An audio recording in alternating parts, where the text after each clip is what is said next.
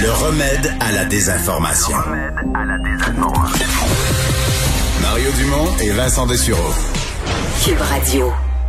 Alors, euh, ça a été qualifié par certains de carrément un moment euh, historique. C'est vrai que c'est pas souvent qu'on voit ça.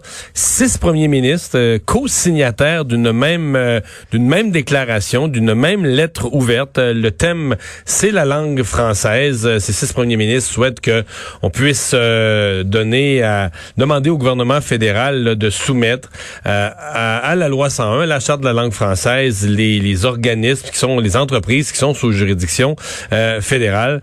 L'un des signataires est avec nous, l'ex-premier ministre du Québec, Pierre-Marc Johnson. Bonjour, Monsieur Johnson. Bonjour. Euh, qu'est-ce qui vous a convaincu de, vous joindre à cette lettre? Oh, euh, vous savez, ça pas, j'ai pas eu besoin de beaucoup d'arguments. Hein. Euh, je considère que la défense de la démocratie, la défense des droits et libertés, puis la défense de la langue française, c'est trois choses qui viennent avec le boulot de premier ministre au Québec. Et et manifestement, euh, il y a maintenant, semble-t-il, un consensus politique du côté de Québec et, et euh, trois partis sur quatre à Ottawa qui s'entendent pour dire que, dans le fond, les dispositions de la loi 101 devraient s'appliquer à l'ensemble des entreprises au Québec, y compris les entreprises de juridiction fédérale. Et euh, nous apportons notre appui unanime des anciens premiers ministres encore vivants euh, à cette euh, résolution de l'Assemblée nationale qui, elle aussi, était unanime. Et en attendant euh, le projet de loi du, du ministre Jolin Barrette et également la réaction éventuelle du gouvernement canadien. L'image est forte quand même. Trois libéraux, trois péquistes qui ont à toutes sortes d'époques quand même. L'image est quand même forte ce matin. Là. ben, tant mieux. Et puis c'est un, peu comme ça qu'on le voyait. Puis euh, écoutez, euh, nous demeurons des, citoyens qui sont des anciens hommes politiques et femmes politiques à la retraite, euh, mais cependant, à cause des fonctions qu'on a occupées, on tient à rappeler que c'est central pour le développement du Québec que la promotion mmh. et la défense de la langue française, particulièrement dans le contexte que nous connaissons, avec l'invasion en fait des médias sociaux qu'on ne changera pas vraiment. Euh, le fait que dans une, économie mondialisée, la langue du commerce est essentiellement l'anglais. On ne changera pas ça non plus. Euh, et tant mieux si les gens euh, peuvent parler plusieurs langues. Mais sur un territoire québécois, il est important qu'il y ait une promotion constante de la place du français au travail, dans l'affichage et dans l'éducation. Hmm. Est-ce que vous êtes inquiet? Pour la situation du, français à Montréal en particulier, vous connaissez bien Montréal, est-ce que vous avez des inquiétudes, euh, tout ce qu'on a vu récemment, euh, le, fait d'être servi en français, d'être accueilli dans des commerces, euh, l'adhésion aux français de nouveaux arrivants, etc. Est-ce que vous êtes inquiet pour la place du français, le vécu en français à Montréal? pas tellement inquiet comme préoccupé. Hein. OK. alors, je suis, je suis effectivement préoccupé par ça. je suis préoccupé par le fait que euh, pour beaucoup de gens, euh, peut-être que le français est devenu une préoccupation secondaire. Euh, et, le jour où on fait du français une préoccupation qui est strictement secondaire, ben, ça peut être le début de la fin hein, d'une perspective où il y a cet État en Amérique du Nord où la vie 24 heures par jour peut se faire en français. et si on veut que la vie 24 heures par jour puisse se faire en français, pas obligé d'être en français. Euh, les gens sont, sont libres euh, dans leurs relations individuelles, mais si on veut que les gens qui veulent vivre en français 24 heures par jour euh, le fassent, ben, il faut créer des conditions pour que ça soit fait. Et il faut qu'il y ait une adhésion populaire à ça. Et, et c'est que ça qui est préoccupant, parce que c'est pas une loi qui va changer l'adhésion populaire, mais la loi est peut-être là pour manifester euh, dans le cas de la loi 101 aux entreprises de juridiction fédérale, euh, de manifester une, détermination, dans le fond, euh, de l'État, des partis politiques et de l'ensemble de la classe politique à l'effet qu'il est important de préserver le français et d'en promouvoir l'utilisation. Mm-hmm. Sur un, autre sujet plus large, parce que c'est une, une courte liste là, des gens qui on peut parler puis qui ont été assis dans le siège du premier ministre.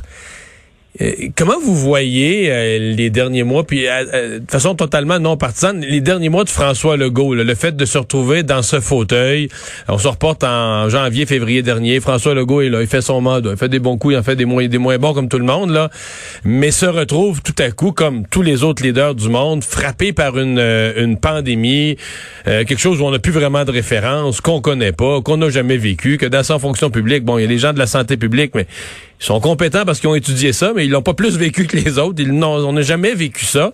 Euh, le genre de décision que ça amène, dites-moi un peu votre regard, vous comme ex-premier ministre, sur ce que ce que François Legault a vécu au cours des, dix derniers mois. Hum. Euh, d'abord, il y a tout mon appui, puis euh, toute ma sympathie, je dirais, à bien des égards. C'est une situation extrêmement difficile à gérer. Et comme vous le dites, euh, personne n'était préparé à ça, euh, même pas en santé publique, dans la mesure où il y a de l'expertise, mais il n'y a pas vraiment d'expérience d'une pandémie.